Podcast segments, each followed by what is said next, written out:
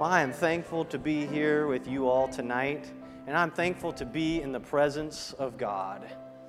To, um, while you're being seated, I want to go ahead and, do, well, before we do that, before we do that, I have right here, we have a hayride, and it is coming up shortly.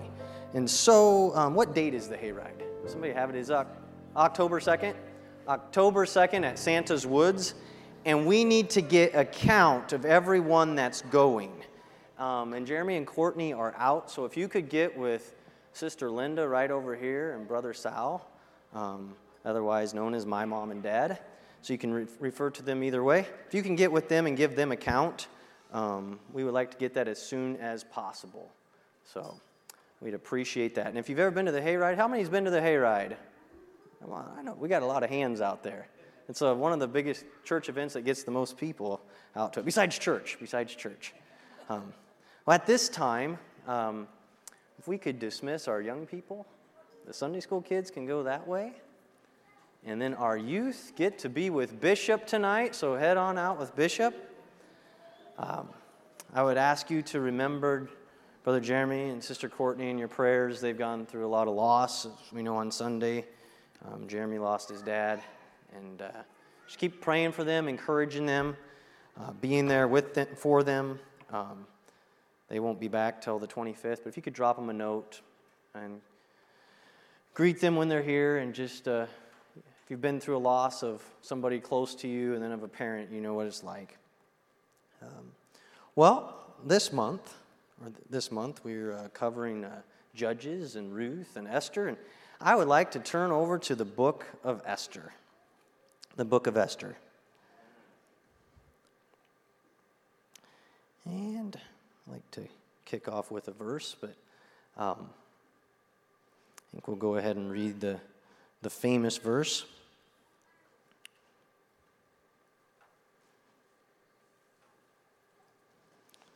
Um, Esther chapter 4, verse 16, and it says, Go gather together all the Jews that are present in Shushan and fast ye, and fast ye for me, and neither eat nor drink three days, night or day.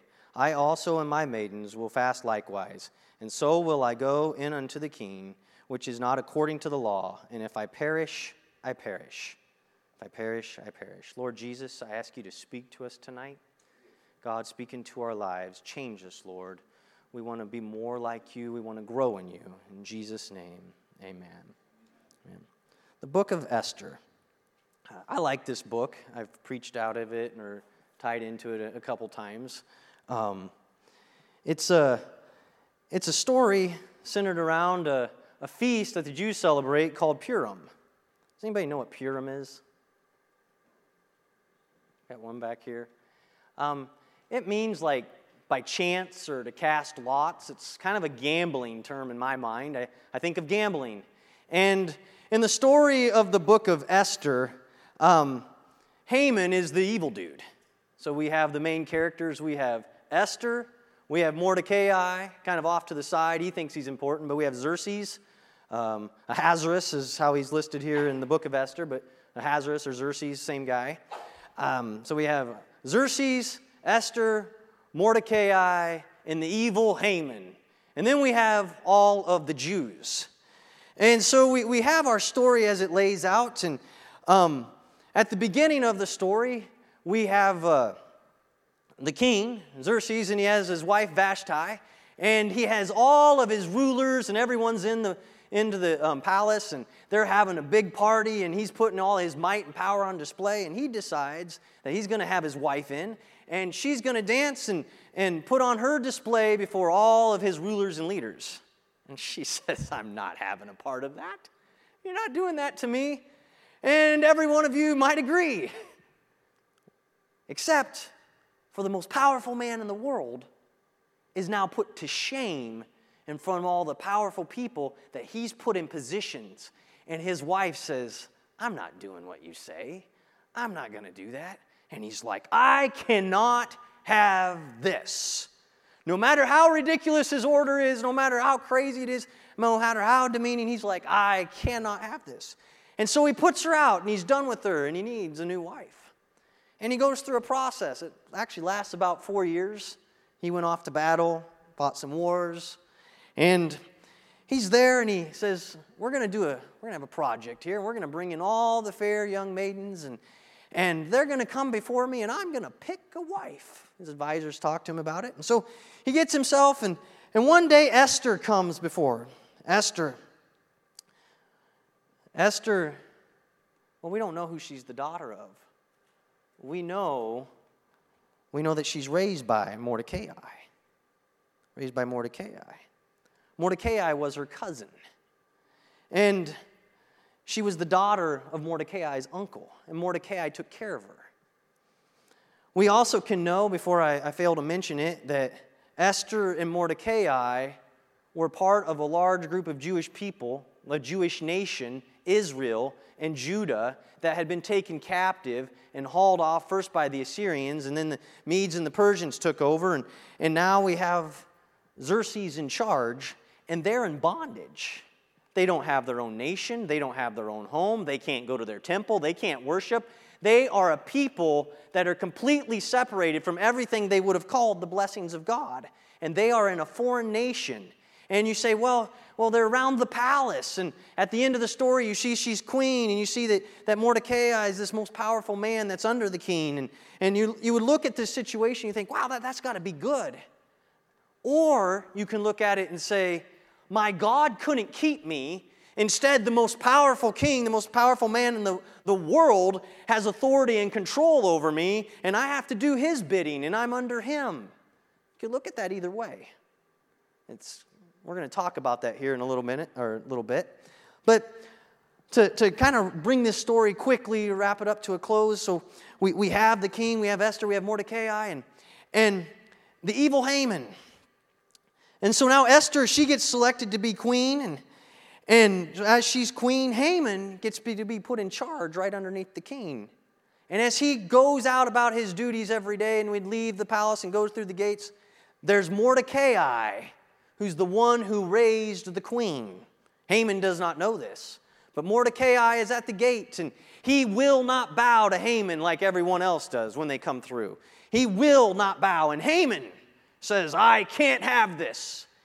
And when he learns and he's told that this guy is a Jew, he says, I'm going to wipe out the Jews. He makes this decision and he goes about with a plan. He works it out to sell it to the king that this, these people won't just be obedient to him. And, and, and so the king says, well, whatever you need to do, and, and he works it out and he's going to kill the Jews. And that's when Esther is Mordecai comes and says, You have to do something about this. So she goes before the king, not because she was invited. And the rule was if you weren't invited and the king didn't extend his scepter, you would be dead. But she goes and she says, Fast for me, and if I perish, I perish. Well, she goes before the king. She invites him to dinner. She invites Haman to dinner. They do this a few times. And then she reveals to him, Haman wants to kill me.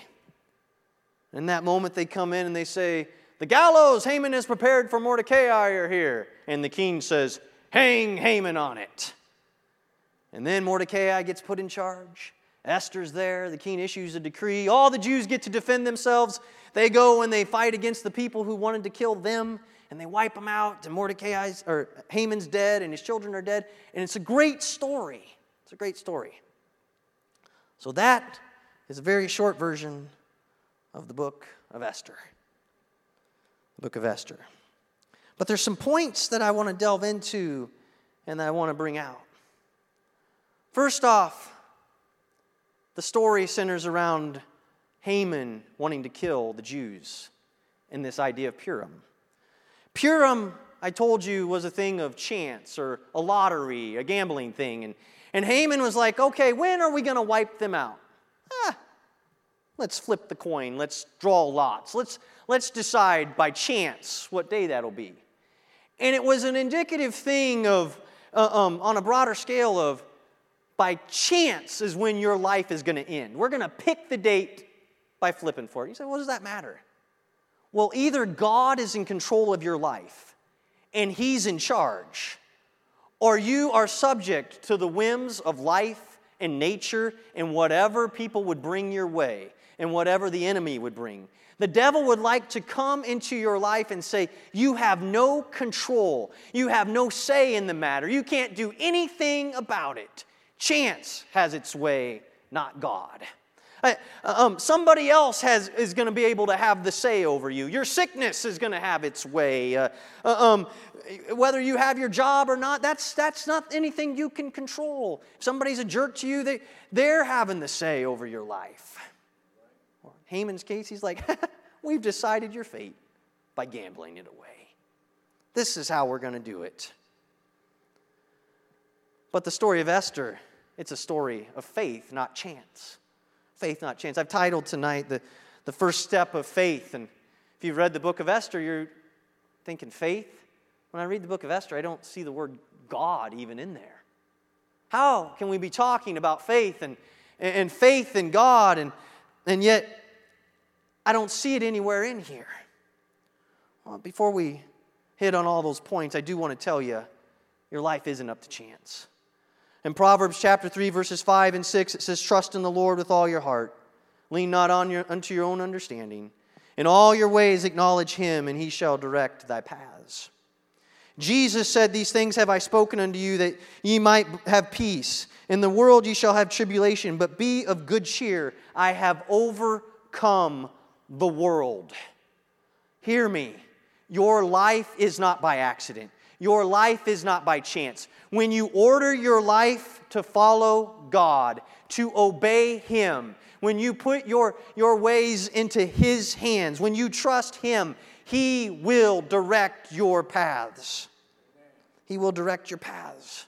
I know life is going to happen. I know that it's going to rain and it's going to storm. But there's something special about the fact that when I say, God, I have a problem. And I bring it to him. Tonight, Liam, he has a little swelling on his neck. I don't know what it's from. I'd ask you to pray for him. And we, we went to the doctor and we um, may go back to the doctor. I, we'll see how it goes. But the one thing we told him and we prayed with him is God, this is yours and you're in God's hands. No matter what happens, you're in God's hands. So, Esther, you would say, well, where, where in the book of Esther is all of this?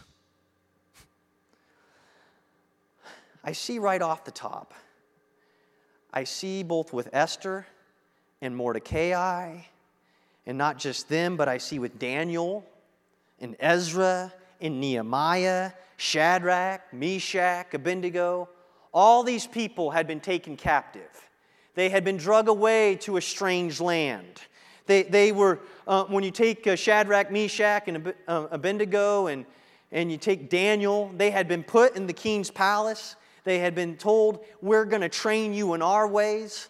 And yet, what did they continue to do?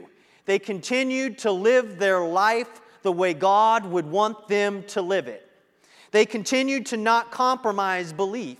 You see, with Shadrach, Meshach, and Abednego, they wouldn't bow. You see that Daniel and Shadrach, Meshach, and Abednego, they, they uh, chose not to eat all of the king's meat. Instead, they said, Let us eat pulse, let us eat vegetables. They made decisions that even though we're in a strange land, even though we don't have our property anymore, even though we don't have our church to go to, even though we don't have uh, um, all of our neighbors and all of our friends, I don't even have my parents, uh, I'm still going to do what I'm supposed to do. I'm still going to take a stand when I need to take a stand. When I need to take a stand.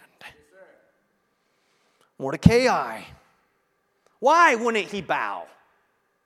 because you only bow before God. And so when you, you say, well, where's God in this story? And yet you see Mordecai in his stand that he took. He didn't preach there on the corner at the gate, but as Haman would make his way through, he would not bow. When people came over and said, But Mordecai, you're at the place of business. Eh, eh, you know who he is. Just bow. I won't do it. I am not going to bow. I am not going to bow. And, and he had Esther there. And, and Esther, when she uh, um, was in the palace there, he came to her and he said, Hey, hey, we have a situation. I know the king doesn't know that you're one of us. I know that he doesn't know your background or your history. But hear me. You have got to take a stand for this people.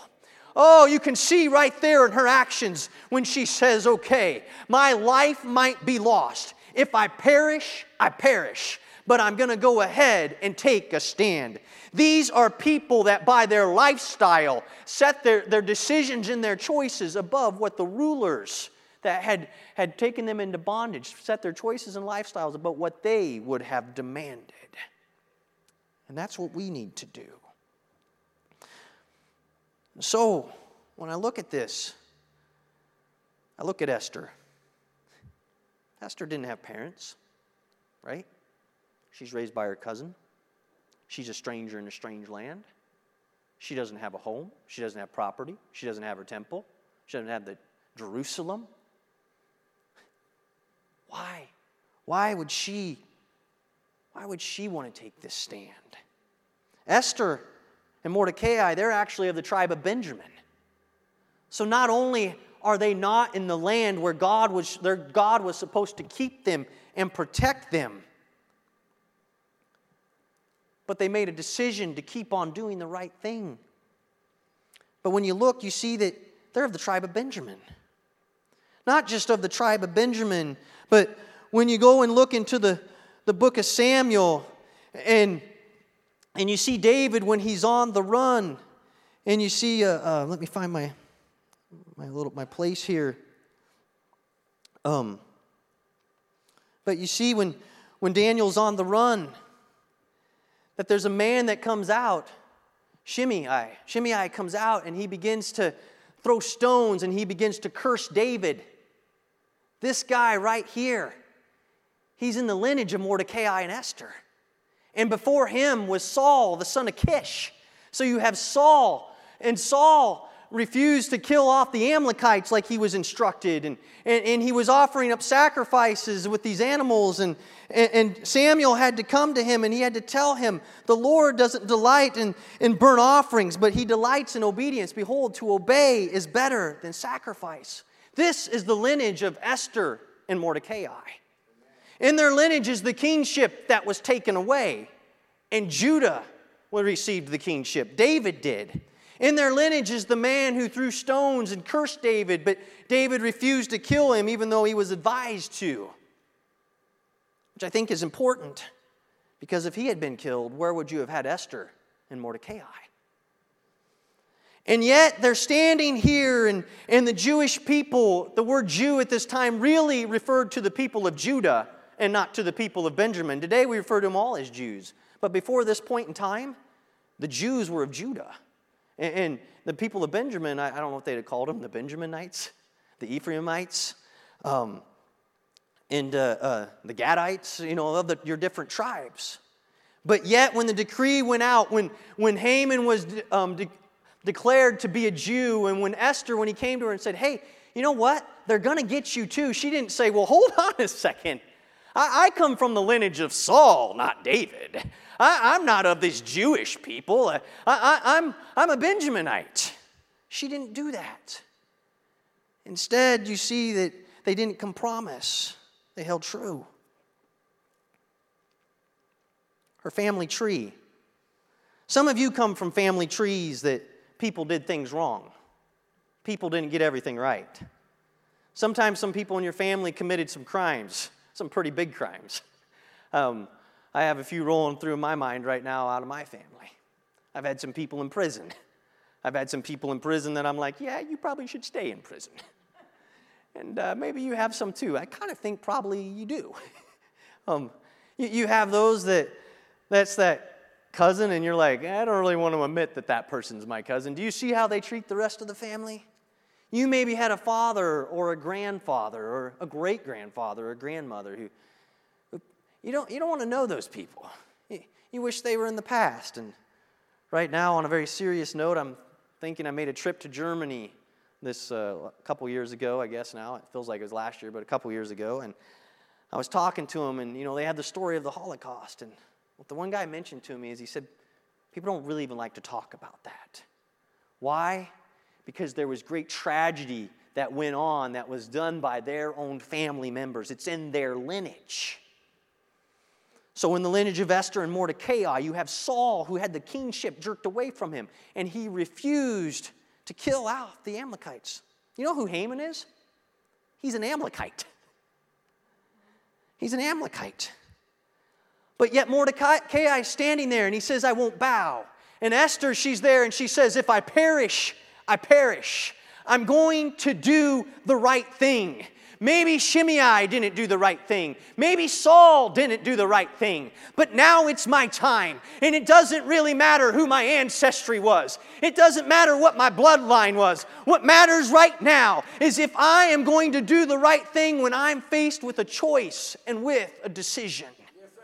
You can either choose to sell out. You can either choose to, to, to or to live for God. It's your choice. So don't let your family tree decide your future. The calling of God and the hand of God is on your life. And if you will trust in Him, He will direct your path. He will direct your path. And so, as I hit on the Amalekites there, I want to hit on that your decisions matter. Your decisions matter. Because if if Saul had killed off the Amalekites, obedience is better than sacrifice. If Saul that day had listened to the voice of the preacher, and the preacher said, You know what you need to do? You need to take care of Agag. You need to take care of the Amalekites. Who are the Amalekites? They were a people that when the children of Israel came out of Egypt, you see some folks that come by and they get on the heels of them and they begin to attack.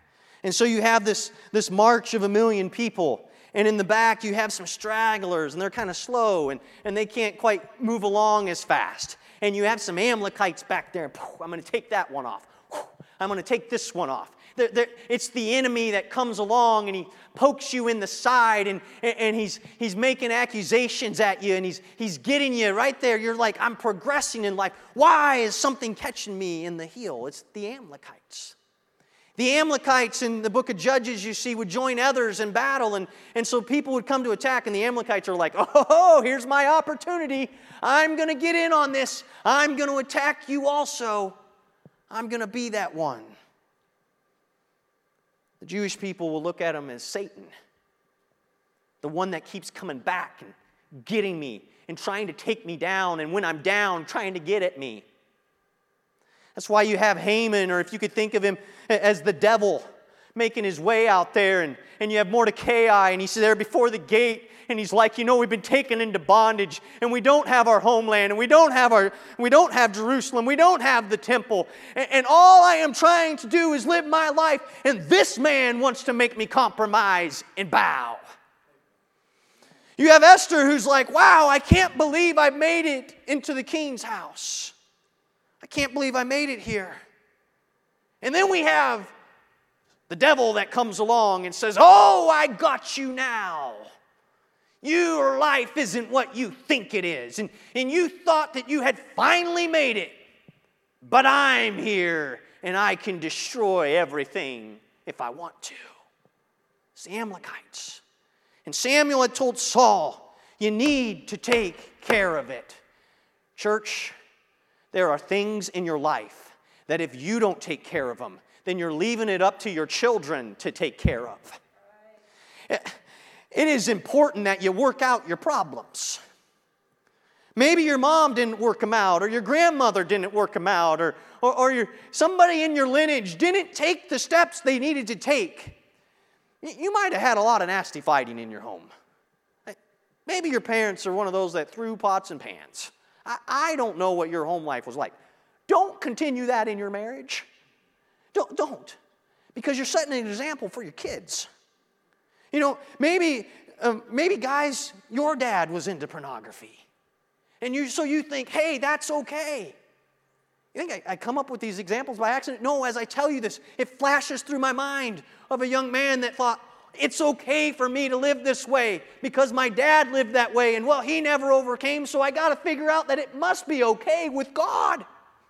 No. Instead of trying to okay the things that your parents or your ancestry did, instead of, even if you're 85 years old, say, you know what, I'm going to do something about it now. I'm not going to stuff it under the rug. I'm, I'm not going to hide it in the back of the closet. Somebody has to deal with the Amalekite, and it's going to be me. Amen. The book of Esther has some irony in it. You know, God's great. Because just as that old devil Haman decides he's got this and, and everything's prepared, the king comes in and says, Hey, I was reading. You know what? I couldn't sleep. And there was a guy who discovered a plot for my life and saved me, and I don't believe we did anything. So he goes to Haman. He says, What would you do to the guy who, who's pleased you? And Haman's like, Well, man, I would uh, put him in your, your chariot, and I'd parade him through the city, and I would make these declarations. He's like, Oh, it's got to be me. He's like, Yeah, I want you to do that for Mordecai, and you lead the way. that's, that's the guy that I was going to kill. You know what that is right there? That's your life. When the devil comes along and he says, Oh, I got you now. And then God takes all of his the things he's done to destroy you and he turns it into his glory and he blesses you through the problem. So always trust in God because when you commit your life to God, God will always take it and he'll turn it. The enemy can't do, do an evil work against you unless God's like, you know what? We're going to let this go this way because I'm going to use it to either teach you something, to bring some glory out of it. I am going to do a work. The Old Testament's replete with these stories. Time and again that people struggled and they doubted and they wondered, where is it at, God at in this? What are we going to do? They're in that spot like Esther where she says, If I perish, I perish. I perish, I perish. Take care of your problem, take care of your situation. Trust God. Trust God. Trust God. I've talked to you about I will not bow. We've hit on that tonight. And so, as my title says, the first step of faith. And the first step of faith is where Esther said here Mordecai had come to her. You know what Mordecai told her? He said, Hey, God, there's going to be a way, there's going to be deliverance. If you don't do it, you're going to die. Your family will die. But deliverance will happen. He reached back into an Old Testament command, and it was a, it was a command of um, if a lady came along or a daughter, it'd be this case, we could take, take my daughter Avery, be a good example. If she made a vow to God and I was in the Old Testament and, and, and she came and she told me about it, and I said, hmm, that's, a, that's a nice vow. And I didn't say to her, you can keep the vow or no, don't do the vow. If I said you can keep the vow, then I was approving of it, she was to follow it. If I said, no, you can't keep that vow, I was ultimately in charge, and no, she couldn't keep it. Um, if she had made a vow and then she went off to get married and her new husband said, You can keep the vow, then she could keep it. If she said, No, you can't keep it, she can't. But there's one other spot in there. And if it would be myself as her dad or when she got married, her, her husband, if you said nothing at all, you were approving of the vow. And if Esther made the decision to say nothing at all, Mordecai I was saying, you know that commandment? I'm reaching back to it that was given to the dad or to the new husband. Well, you're not a dad and you're not a husband, you're a queen. And you're not in charge of the kingdom, Xerxes is. But you know what? You really have to do something about this. Because if you stay silent, you are complicit. If you don't say anything about this at all, you're giving your silent approval. You cannot stand on the sidelines. There's a crisis at hand, and you have to do something about it, Esther.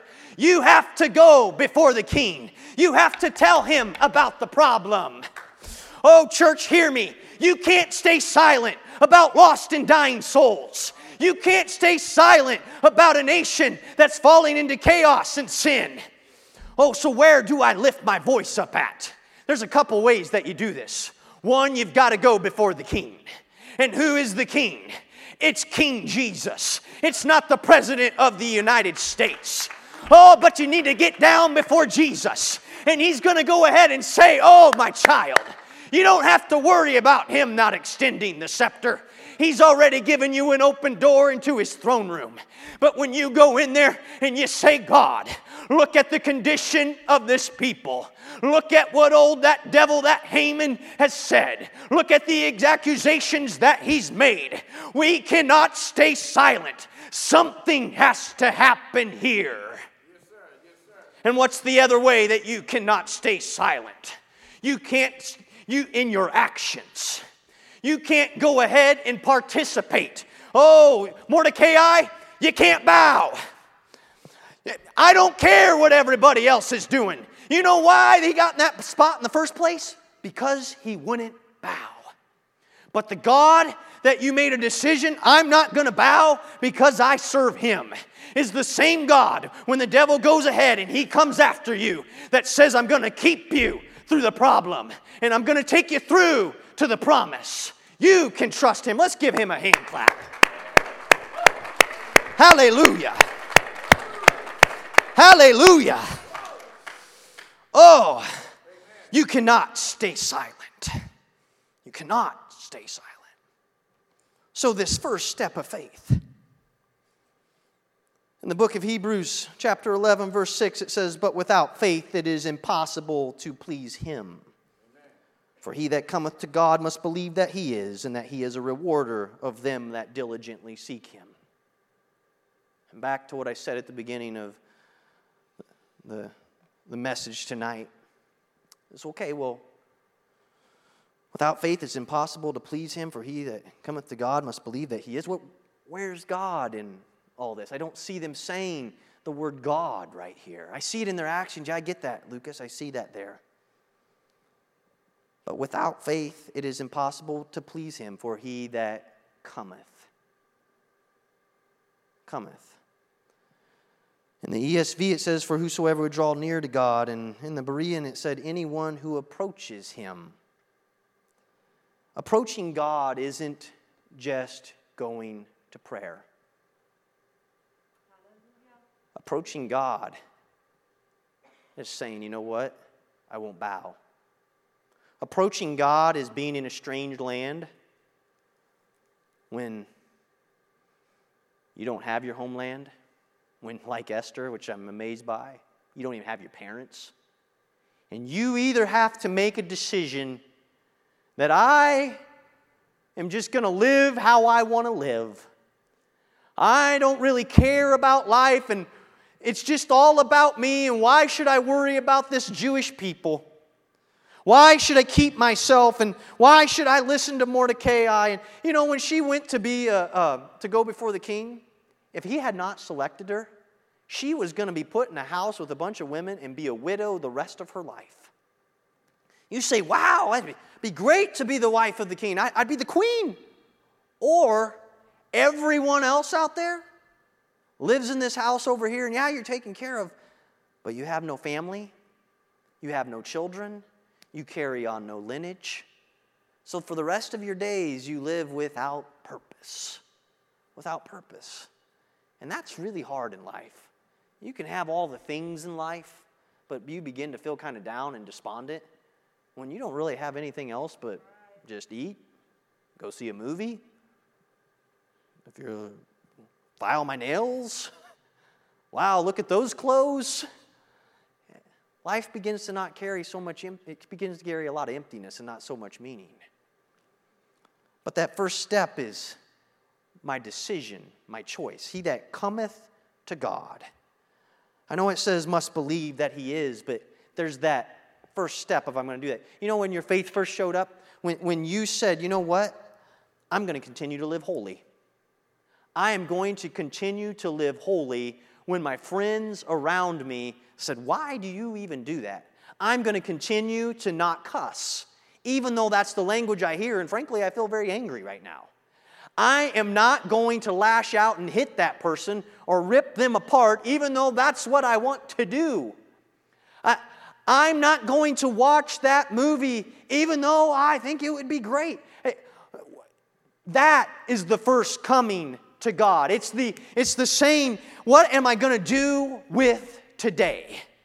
Not just, oh no, the world fell down around me. Let me come running to Him. Yes, if you've wandered away from God and your world fell apart, please come running back to Him. But making your life that first step, being I'm not going to compromise, I'm not going to bow, and when it's time to take a stand, I'm going to take that step and say, I've got to say something about this. I've got to do something about this. I can't participate. You know, you, you might have, we've seen it when we were in school, but you also have it in the workplace. There's this, this individual, I'm going to point him over here so that way nobody thinks I'm picking on them. This person, everyone thinks is weird. Why? Because they probably are weird. right? And so people are like, avoid that person. Well, don't you think that person doesn't know that everybody avoided them? Know, don't you think that they don't feel that everyone isolates them and puts them in a box? So, what do you do when you're with all the people and you've been talking, and then you go, hey, uh, uh, and they're like, oh, please don't go talk to him, don't go talk to her. No, no, no, no, no. They're looking at you in the way you act, the way you treat people. They notice it. They notice it. I used to uh, drive the bus on Sundays and go in on Saturdays to the homeless shelter. Monday through Friday, I used to walk with my coworkers. And as I would walk downtown, a lot of people would come running up to me. Oh, hey, Lucas! Brother Lucas! None of my coworkers call me brother, okay? Just saying. They're like, brother? And I would have to, I'd have to say in my mind, right at this moment, this person who's at the bottom of their life, and maybe hasn't had a bath and I don't know how long, is right here. And am I going to talk to them and treat them exactly the same way as my boss? And, and so you're thinking, well, he's bragging on himself. No, this, these thoughts would immediately run through my mind. And I would be like, hold on, boss, I have somebody I need to catch up with. They come to church with me. And uh, I'll, I'll catch you back at the office in a minute. Why? Because in that moment I had to make a decision. Are they the same person that I treated like a full, equal human being when nobody was around? Am I going to do it when everyone's around? You cannot change your stand no matter what, what the circumstance. You have to be the same. Nobody wants me to visit with you right here. And man, Lucas, man, he, he loves me. He's great. And then when I see you someplace out in public or, or wow, somebody that, that seems like they must be extra important, and you come to say hi to me, I'm like, oh, please, please go away right now. Could you, could you stay in the back room?